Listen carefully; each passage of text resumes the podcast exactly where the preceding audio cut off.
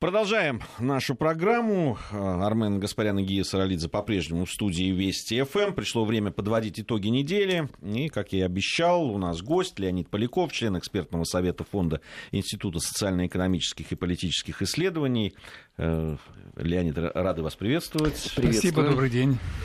А, итак, у нас вторая серия подведения итогов. Э, вчера мы начали и говорили про иранские выборы, и о том, что, что это значит. А, на мой взгляд, это, конечно же, очень серьезное такое политическое событие прошедшей победа недели. Рухани, да? Победа Рухани, причем все подчеркивают, что это неожиданная победа, в том смысле, что она в первом туре добыта, и угу. что а, и, и, и немногие, кстати, наблюдатели ожидали, что такая высокая явка будет. Все-таки, да, проголосовали за Рухани как за человека, который все-таки выступает за то, чтобы Иран был открытой, открытой страной. Э, и многие говорят о том, и, и, и слова самого Раухани, когда он говорил о том, о своей победе, он сказал, что мы хотим искать, э, да, там, э, быть открыты миру и взаимодействовать с ним, и продвигать международные проекты, но никогда не позволим нас оскорблять и нас пугать.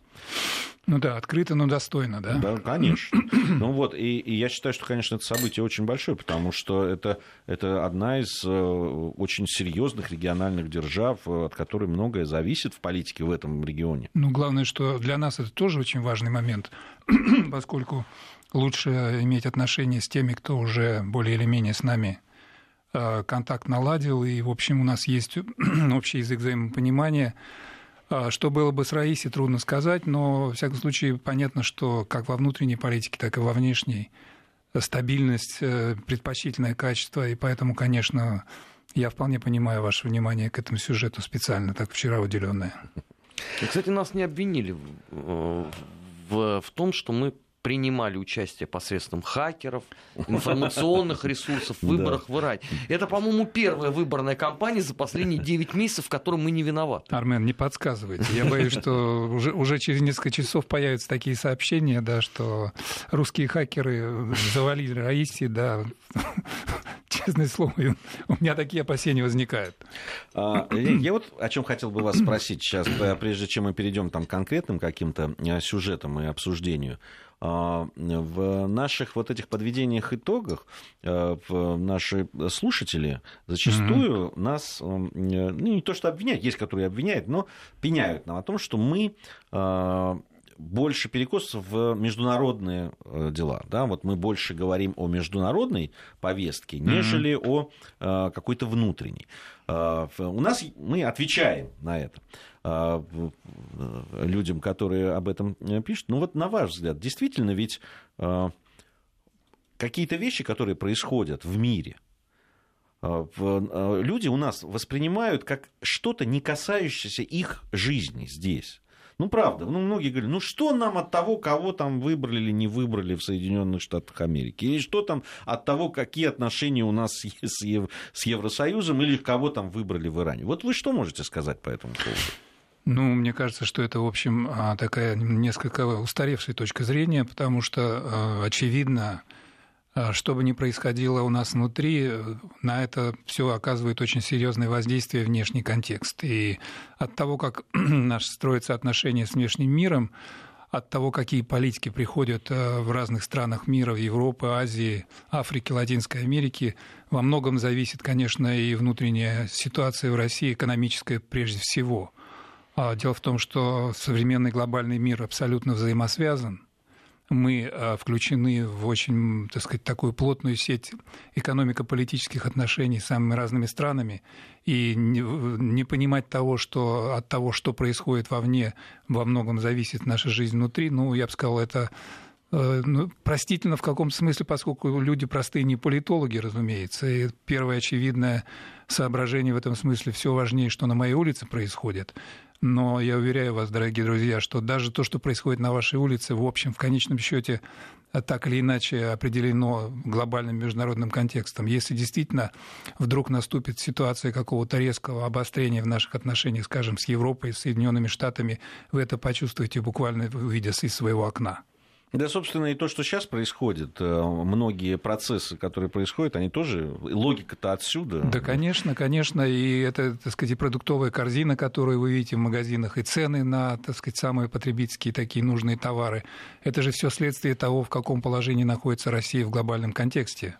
Это надо понимать. Поэтому я полагаю, что то, что мы посвящаем определенную часть э, очень э, важного и значимого эфира на вестях ФМ, обзору внешнеполитических событий, ну, во всяком случае, не мешает. Я думаю, даже в основном помогает нашим людям, тем, кто нас слушает, все-таки чуть-чуть более э, подробно разбираться в том, что происходит. Я еще лечу себя такой надеждой, что мы это делаем.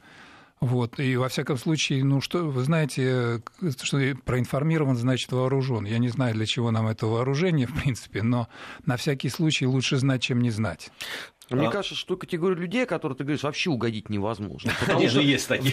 В 90-е годы я хорошо помню, что э, Почему вы все время говорите о внутрироссийских? Э, давайте говорить о том, что происходит на международном. Пожалуйста, сейчас мы говорим э, значительную часть времени по международке. Почему вы не говорите про Россию? Да, такое, такое действительно, мы сталкивались с этим. Да, ну, хорошо, вот э, э, сейчас вот здесь у нас есть мониторы, на, на, на некоторых из них э, и телеканалы наших друзей Запада, ну вот, например, CNN International, и вот мы все время наблюдаем, правда, без звука, ну, по понятным причинам, но зато там большими буквами всегда пишется повестка. Слово Трамп. Да, да, там буквами. Трамп, да, Россия, они просто не сходят. Ну, да. При этом, да, нас все время, о нас говорят в контексте какого-то то международного шпионажа, да, то какую-то Трамп... Хакерство и да, прочие да, дела, да, Трамп выдал какой-то невероятный секрет, а. значит, э, нашему министру иностранных дел Сергею Лаврову. То, значит, э, хакеры, то еще что-то. Ну, все время вот э, обложили мы весь мир, то мы вмешиваемся значит, э, и, и хакерами, и, и вообще всеми своими возможными, возможностями в выборы, то во французские, то в американские, выбираем им президентов. Теперь вмешаемся то... в германские, Сейчас британские вот уже, обязательно. Уже, уже да, готовим. Да, ну, да, Брексит да, мы, это, ну, это, же, это же нас да, Борис Джонсон уже объявил. Угу. При этом, и вот, вот на этом фоне вдруг появляется там информация, причем в тех же американских СМИ. Но, правда, она так появляется, никто особо на нее не обращает внимания. Но вот э, Нью-Йорк Таймс, буквально вчера, по-моему, э, пишет о том, что власти Китая э, отчитались о том, что обезвредили порядка двух десятков агентов ЦРУ в органах управления и обезвредили их. Да. А, значит, либо они были ликвидированы, как говорится, либо были посажены в тюрьму. А, это, это не мифические да, какие-то, это люди, которых поймали ну, либо уже обезвредили сразу, угу. если они сопротивлялись. А, там, э, речь идет о десятках, да, там, там 18-20 в одном из случаев. Настоящих шпионов. Да. Люди, которые действительно вмешивались, э, пытались воздействовать и шпионили и так далее. И в чем-то реально воздействовали. И в чем-то реально воздействовали. Конечно, безусловно. Ну вот вам, пожалуйста, иллюстрация того, что на самом деле происходит, и на фоне тех мифов и тех сказок, а, и той пропагандистской шумихи, которая разворачивается против России, это особенно пикантно насчет того, что, в общем, встреча с э, Трампа с Си Цзиньпинем была очень торжественно обставлена, в том числе и в, в масс-медиа. Я тоже сразу вспомнил эту встречу Конечно, и по поводу, да. как они подружились. Да, да, да, да. Тут, в общем, похоже, такой большой мост возник, так сказать, через, через Тихий океан значит, США, Китай. И вот вам, пожалуйста, китайцы ответили э, очень просто, грубо.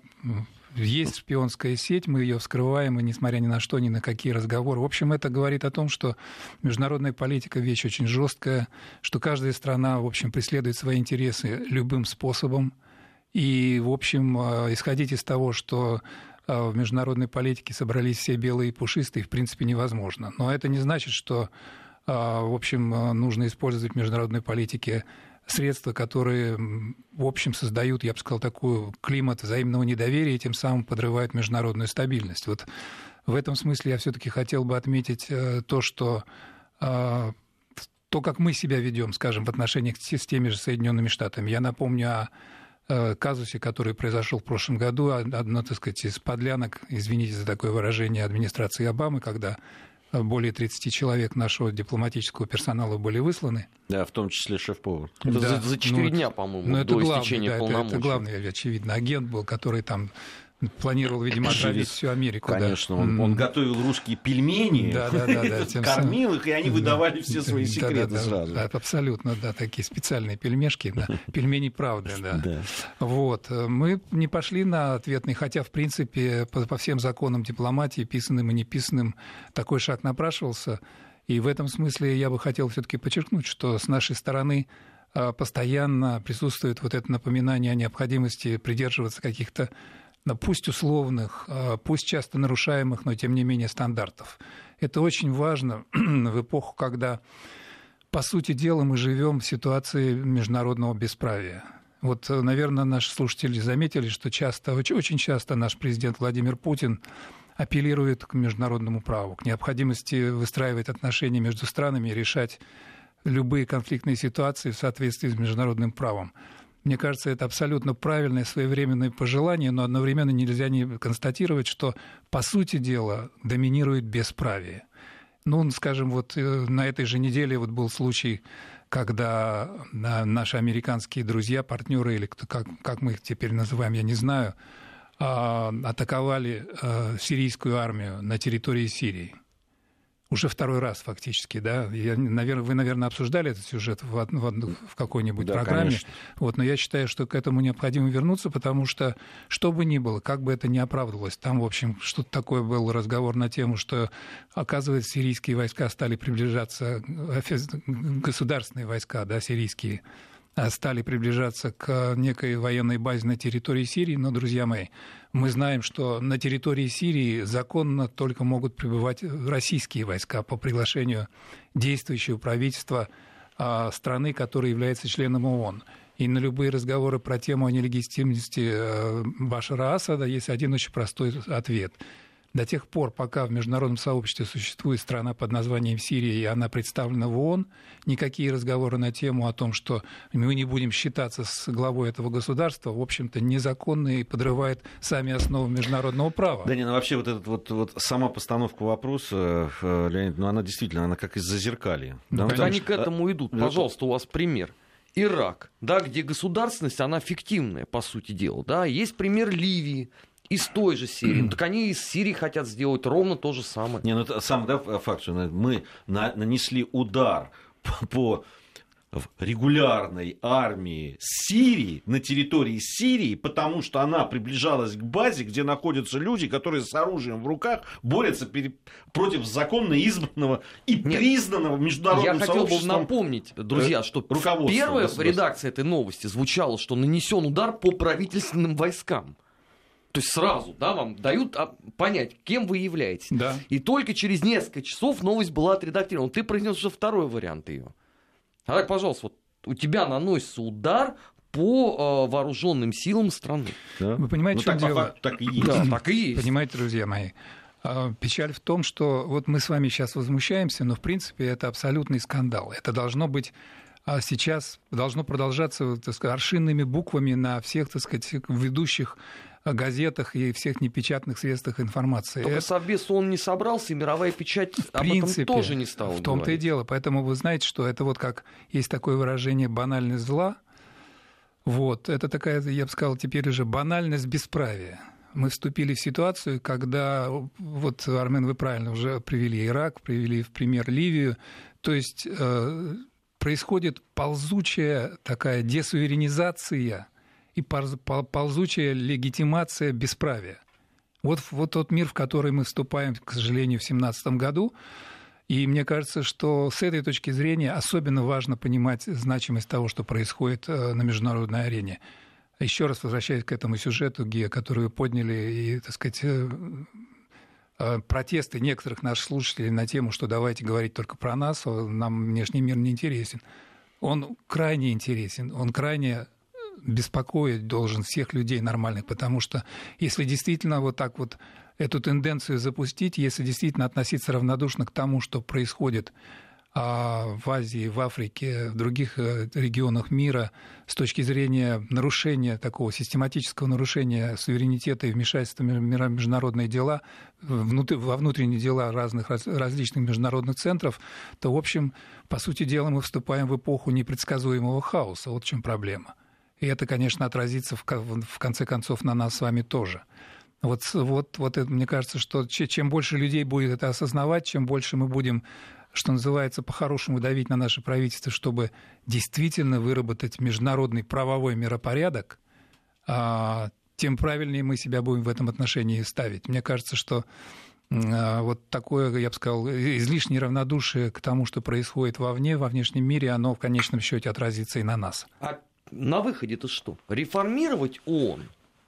считает, что это все-таки последний там бастион этого международного права, или просто ликвидировать и создать новый, как было, например, в случае с Лигой наций? Армен, радикальная постановка вопроса. Я думаю, что и второй вариант тоже не, может быть не исключен, потому что действительно приходится пересматривать самые основы современного миропорядка. Если вот то, что, о чем мы с вами сейчас говорим, становится нормой, если разрушать э, независимые государства становится чуть ли не правилом и правом, если вмешательство во внутренние дела других государств а, под, под любым предлогом превращается в некую особую, так сказать, э, стратегическую линию тем, кому позволено это делать, то есть если вдруг в мировом сообществе появились группы стран, которые, так сказать, равны, но равнее других, если использовать вот знаменитое выражение Орвала, то это означает, что по сути дела, прежний миропорядок закончился, какой бы он ни был, но он не существует, и надо создавать его заново. И я думаю, что вот а, это очень важное направление нашей международной деятельности. Может быть, действительно пора начинать об этом говорить не только на таких площадках, как Вести ФМ, но, в принципе, на любых международных мировых площадках, так а... Россия это говорит. Другой вопрос, что это пока глаз вопиющего в пустыне. Нас же мало кто поддерживает э, с точки зрения соблюдения вот этого самого международного права, потому что некоторые э, политические тяжеловесы шагают дружно в ряд за позицией Соединенных Штатов. А у них, пожалуйста, взяли и разбомбили правительственные войска в Сирии. И что делать тогда? Продолжать стучать в эту дверь. Действительно, не биться головой об стену, но, так сказать, не уставать говорить о том, что, что очевидно и что ненормально. То есть мне кажется, что правильная позиция будет заключаться в следующем. Не давать привыкать к вот этому международному, извините за выражение, беспределу. Постоянно об этом говорить. Я понимаю, что я высказываю точку зрения, которая может оказаться ну, что называется, непрагматичной, потому что дипломатия вещь тонкая и очень часто требующая компромиссов. Это значит умолчаний о некоторых очевидных глупостях наших партнеров в, в том смысле для того, чтобы, скажем, получить в, за, за, в обмен как, какие-то а, преференции, бонусы и так далее. Но, в конце концов, если мы действительно озабочены и с нашим собственным национальным интересом, то я думаю, что вот эта линия постоянного напоминания о том, что норма, которая сегодня существует, на самом деле ненормальна, это было бы правильно. По поводу э, э, связи, да, вот того, то, что происходит еще, и э, как международные дела сказываются на внутренних. Вот mm-hmm. это очень хорошо видно. Всегда же говорили о том, что в Соединенных Штатах Америки как раз граждане ну, совсем не интересуются тем, что происходит за пределами их страны. Это вот ну, было признано, что действительно ни география, ни... Вот мы э, спорт обсуждали тут до начала mm-hmm. эфира, и э, действительно там и э, какие-то чемпионаты мира по хоккею или каким-то другим видам спорта, они всегда по интересу проигрывали внутренним да, там, событиям, э, в том числе и спортивным, которые происходят в Соединенных Штатах ну, Америки. Ну, Америка first в этом смысле Трамп да. просто зафиксировал реальность. Да, да, он, да. Ну, вот мне вот интересная вещь. Да? Вот сейчас внутри у Трампа судя по, по программам CNN, так вообще большие проблемы.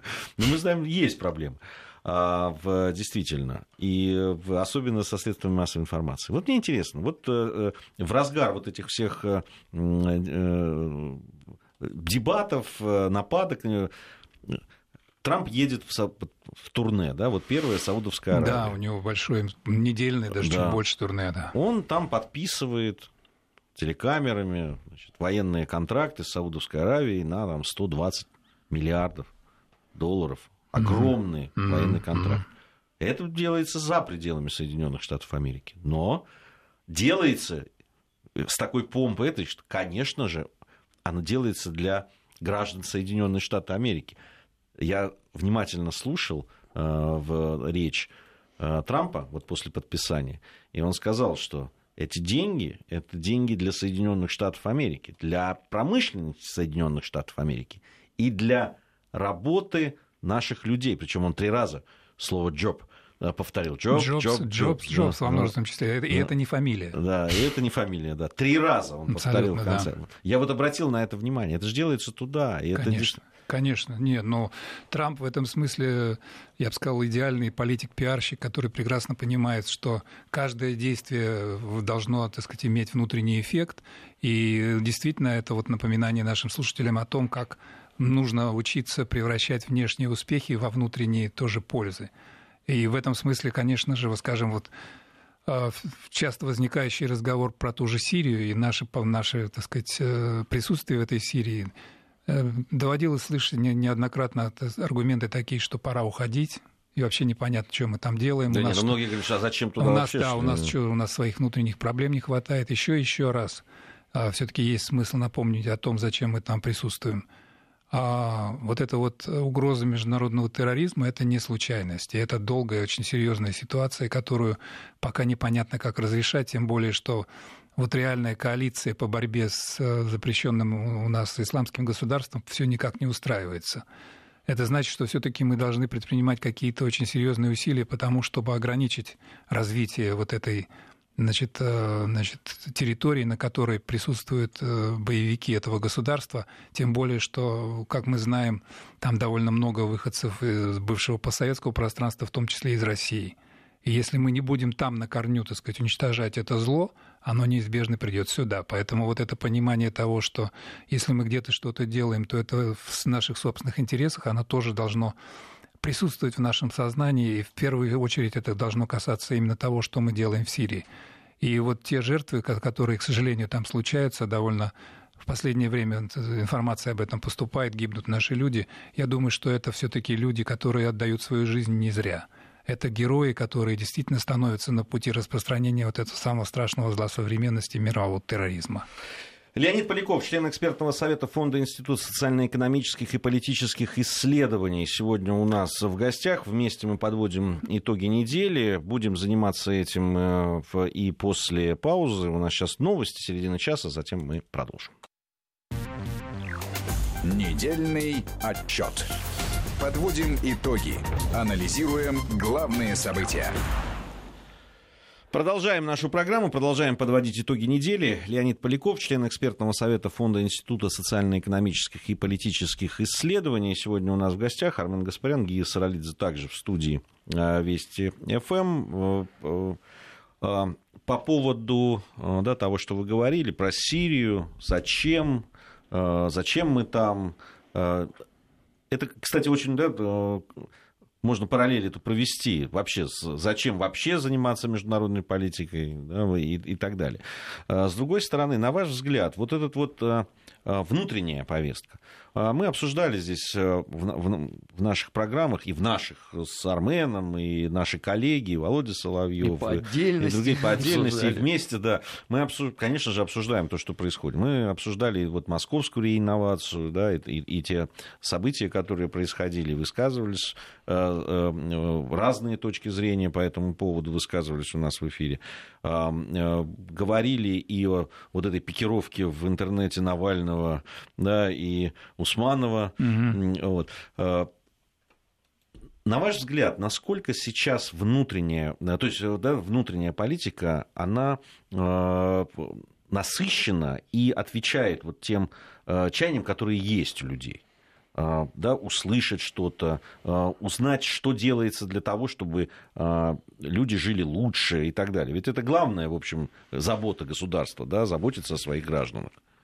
Ну, дело в том, что если переходить к внутриполитическим сюжетам, вот вы назвали две таких э, ситуации, которые максимально привлекают внимание.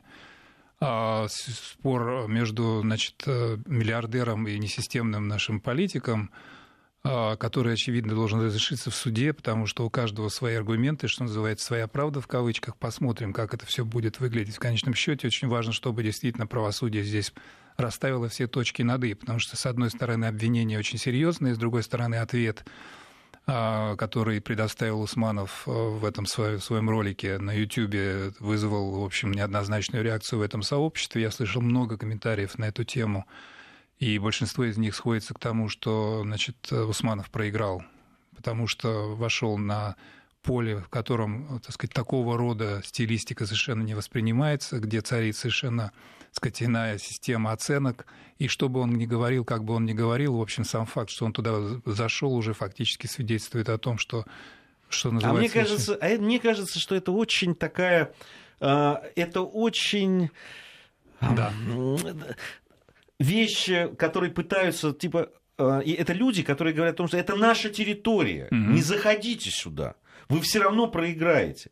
На самом деле я абсолютно не согласен с, вот с, с позицией о том, что э, господин Усманов проиграл mm-hmm. вот в этом, mm-hmm.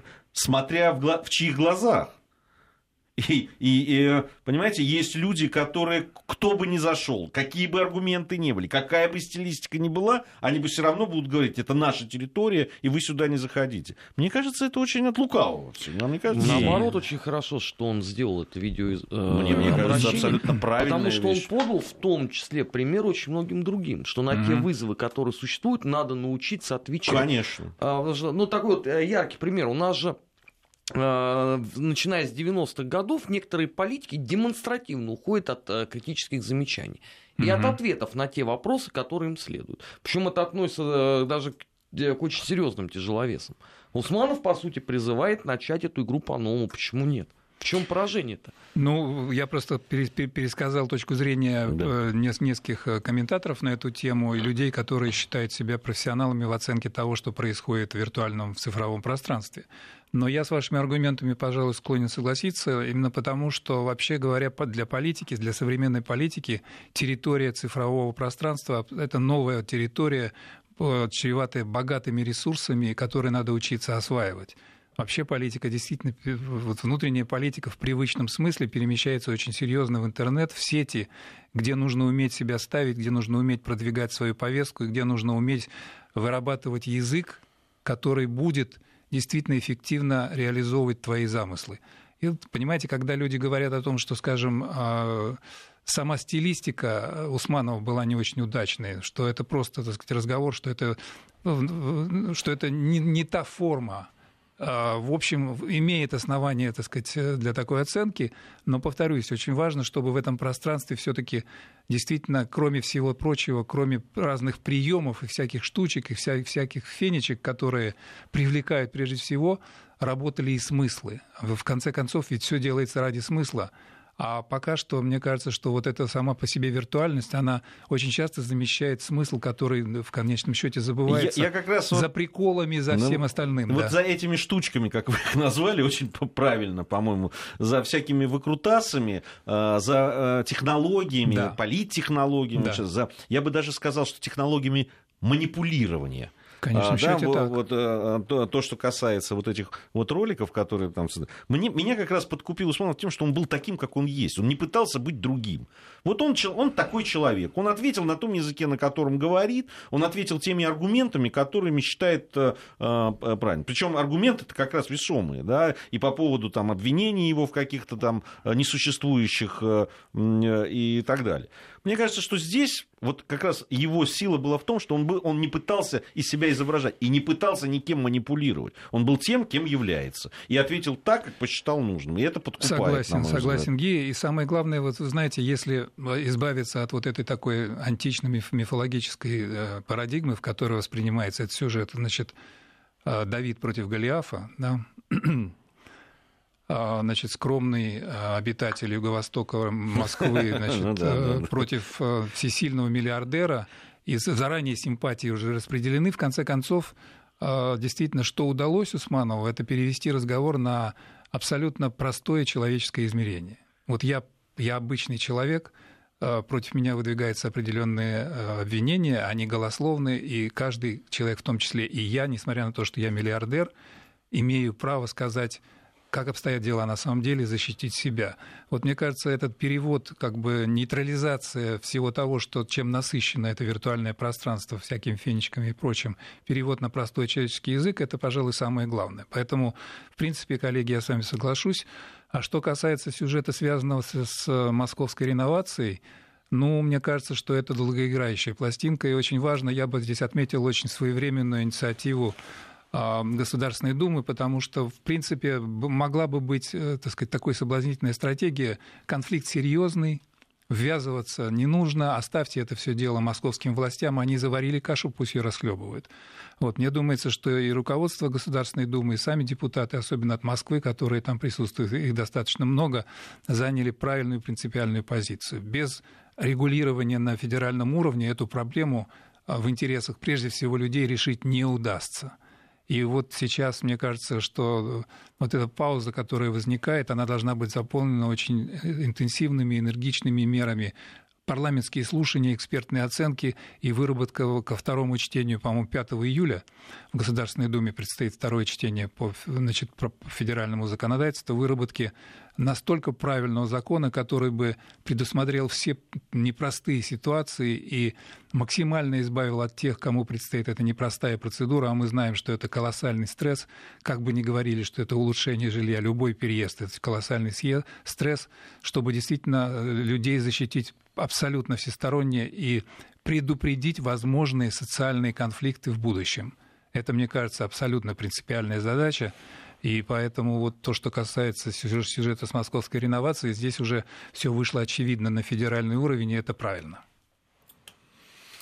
А, да, посмотрим. Э, очень важные были уже по этому поводу и слова, и, конечно, надо с людьми, мы об этом всегда говорим, с людьми, конечно же, надо разговаривать, их надо слышать, слушать, э, это очень важно. Но здесь, Сергей, последнее по этому вопросу. Здесь очень важно э, что называется, не то чтобы переломить общественное мнение, а чтобы в общественном мнении все-таки возобладала одна, одна какая-то единая точка зрения на ситуацию потому что до сих пор присутствует подозрение, что это какой-то злокозненный замысел каких-то темных сил, которые хотят за счет москвичей решить свои то ли финансовые, то ли политические, то ли экономические, то ли еще какие-то проблемы. Если действительно оценка правильная, и вот то устаревшее жилье, которое существует там уже более полувека, не нуждается в срочной, так сказать, замене, то все остальное отсюда – а все остальное, все остальные разговоры должны быть от лукавого. Мне кажется, что если и московские федеральные власти сумеют вот эту установку сознания, что называется, в общественном мнении утвердить, это будет очень важная и принципиальная победа сейчас. Только некоторые не желают ничего слушать, в принципе. Не, ну это же всегда есть Некотор... часть народа, которая... Некоторые, да, часть, вернее, не народа, вернее, это, это а, понятно, по понятным причинам. Ну, политика всегда, по, да, политиканов, строится, да, строится как... именно на том, что, да, можно поиграть на противоречиях, точно так же, как в Соединенных Штатах, э, игра на том, что, так сказать, на вот этой самой идее, что Россия все вмешалась, так сказать, все испортила, можно поиграть. Мы смотрим везде абсолютно, да, вот эти вот э, группу интересов, что называется, которая эксплуатирует возникший сюжет в своих, в своих собственных целях, абсолютно не считаясь тем, какой будет э, общенациональный эффект. Это везде так, в том числе и в нашем случае.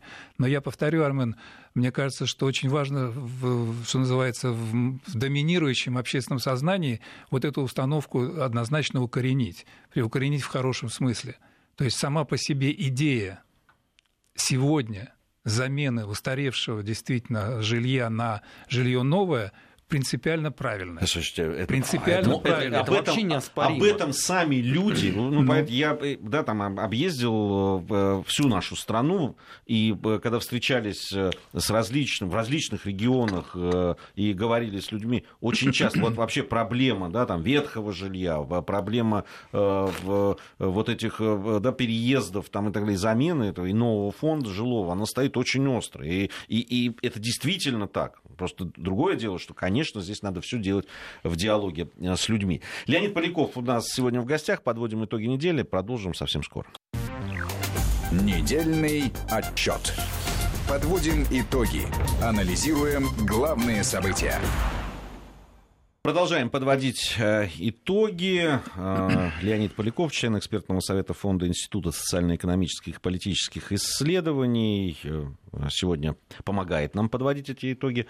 Армен Гаспарян, Гия Саралидзе по-прежнему в студии Вести ФМ. Много мы говорили по поводу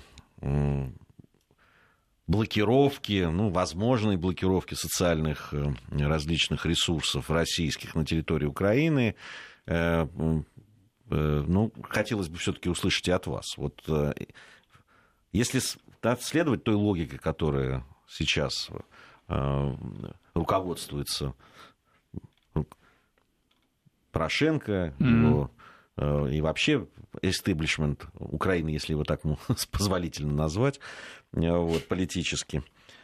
Все идет к тому, и мы это тоже уже как-то обсуждали, идет к тому, что все-таки то, чего не делало украинское руководство, а то есть разрыв дипломатических отношений с Россией, все дело идет к этому. Вот на ваш взгляд, все-таки произойдет или нет? Ну, потому что, да, там э, и экономические санкции различные, и вводятся, и э, политические, и уже до социальных сетей дошли. Ну, понимаете, рано или поздно закончатся же вот эти вот все э, такие вот ресурсы, mm-hmm. да, все больше и больше показывать, а мы еще вот это сделали, а вот мы еще, еще один канал отключили исключили, а мы еще одного актера или певца там не пустим, да, а мы на Евровидении не пустим, а мы с вами в футбол играть не будем, а мы не поедем на чемпионат мира по футболу, если, значит, даже если туда вдруг попадем э, случайно. В общем, да. ну, рано или поздно, ну, эти ресурсы, они либо покажутся уже слишком мелкими, потому mm-hmm. что что это было, ну, либо они закончатся уже. Да?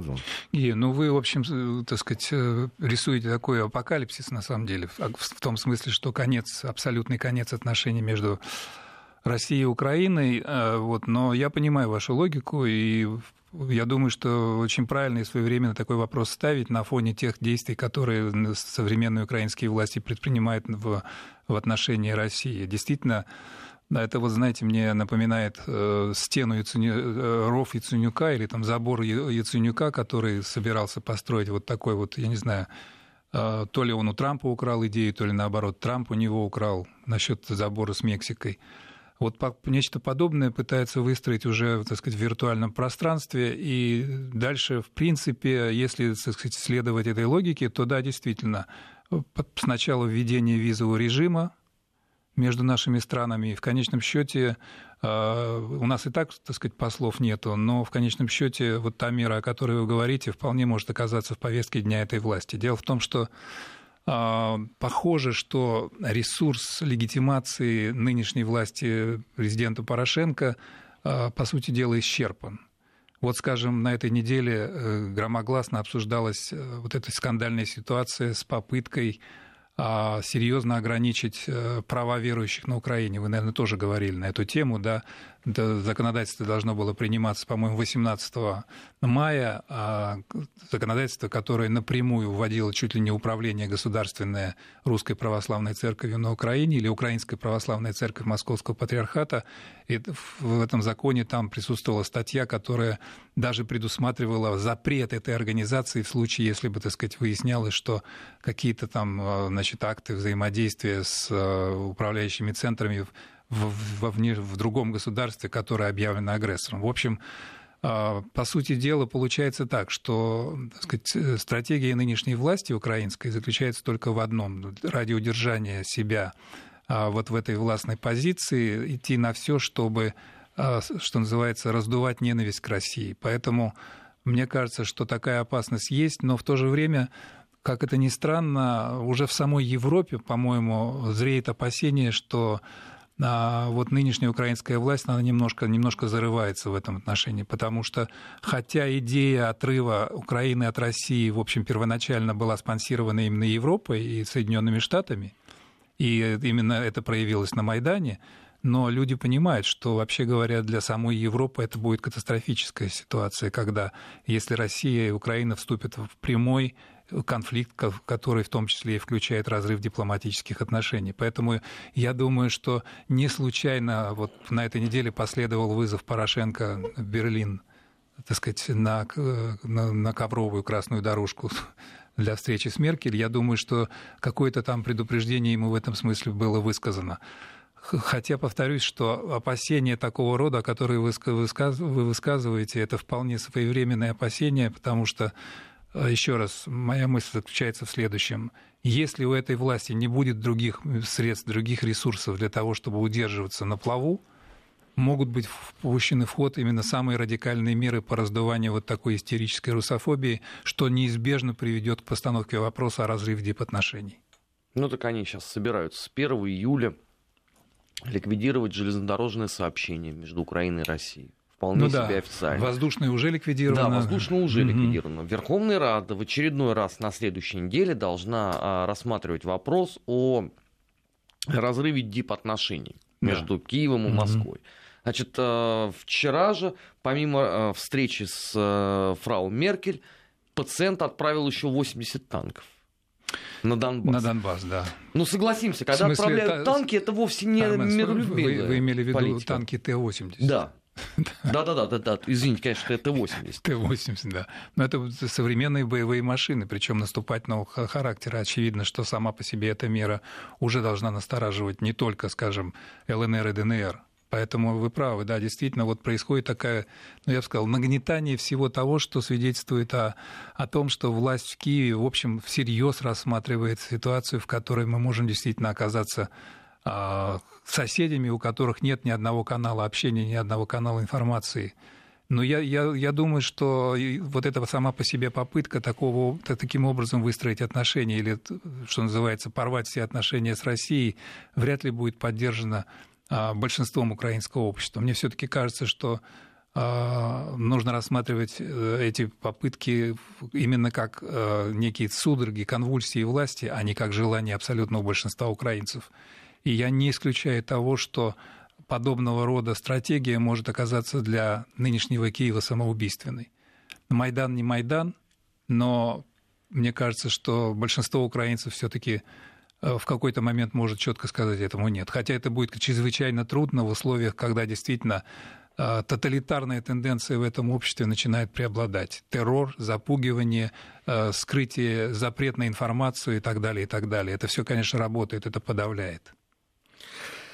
Немного времени у нас остается. Разрешите спортивной темой закончить, тем более, что сегодня завершился чемпионат России по футболу. Э, разные отношения у наших граждан к футболу, но футбол, к отечественному. Но футбол наше все, это но, бесспорно. Но футбол все-таки есть, да, он есть. Я с вами, многие поспорили люди, бы, которые называют футбол не иначе, как ногомяч. Но э, он есть, это действительно самый все равно популярный э, вид спорта. Даже по... Чемпионат мира в 2018 году обязательно будет. Да. Причем будет у нас. Вот что. Вы знаете, вот Э, как раз в этой связи и хотелось бы поговорить о том, что сегодня произошло. Ну, скажем, что да, чемпион э, известен московский «Спартак». Сегодня армейцы Москвы, с чем я э, Говори. Ар- Армена поздравляю, заняли второе место и, значит, будут играть в Лиге чемпионов. «Зенит» третий в Лиге Европы и, судя по всему, поменяет главного тренера, я так понимаю. Ну, по, по слухам, именно так стояло вопрос. Либо он попадает, Луческу, с «Зенитом» в Лигу чемпионов, ну, да. либо не угу. попадает. И прощается с командой. Ну, посмотрим, как это будет. А, стали известны как томичам, которые покинули а, премьер-лигу, присоединились неожиданно. Кстати, все думали, что это будет тульский арсенал, а, но неожиданно арсенал как раз победил московский Спартак, причем убедительно победил. Вот. И той командой, которая вылетает в, уже напрямую, оказался, у нас оказались крылья Совета, да, да Самарские, mm-hmm. они проиграли Тереку. Э, вот, э, две команды будут принимать участие в переходных играх. Но я вот о последних информации, вот она была и в, в, в новостях в наших. О это вандализме. Повед... это, Поведение да. болельщиков московского «Спартака», с позволения сказать болельщиков, ну, фанатов их принято называть, э, на стадионе в Туле, где они подожгли там, трибуны в итоге, да, пользовались пиротехникой, а, опять сейчас будут разговоры о том, что их спровоцировали. Да каждый раз одно и то же. Да, вот мы, мы, это нас спровоцировали, мы не хотели, это, это, это виноватые организаторы, там еще кто-то, кроме...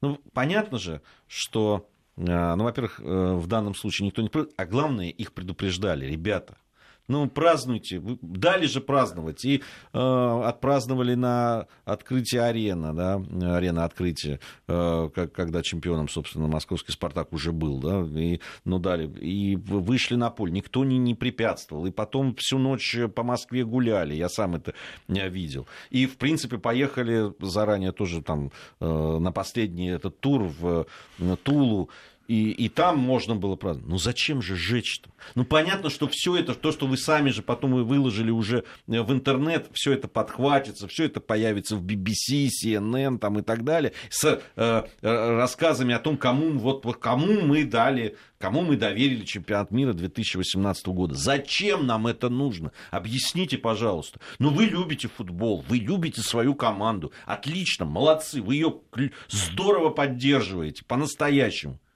Стулья-то зачем ломать?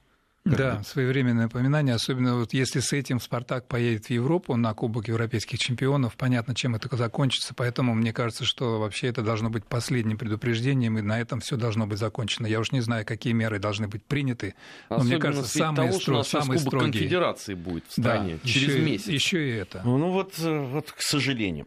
Все, на этом мы завершаем. Леонид Поляков, э, член экспертного совета Фонда Института социально-экономических и политических исследований, у нас был в гостях. Леонид, большое спасибо. Приходите еще. Спасибо Армен вам. Гаспарян, Гия Саралидзе. Через неделю встретимся.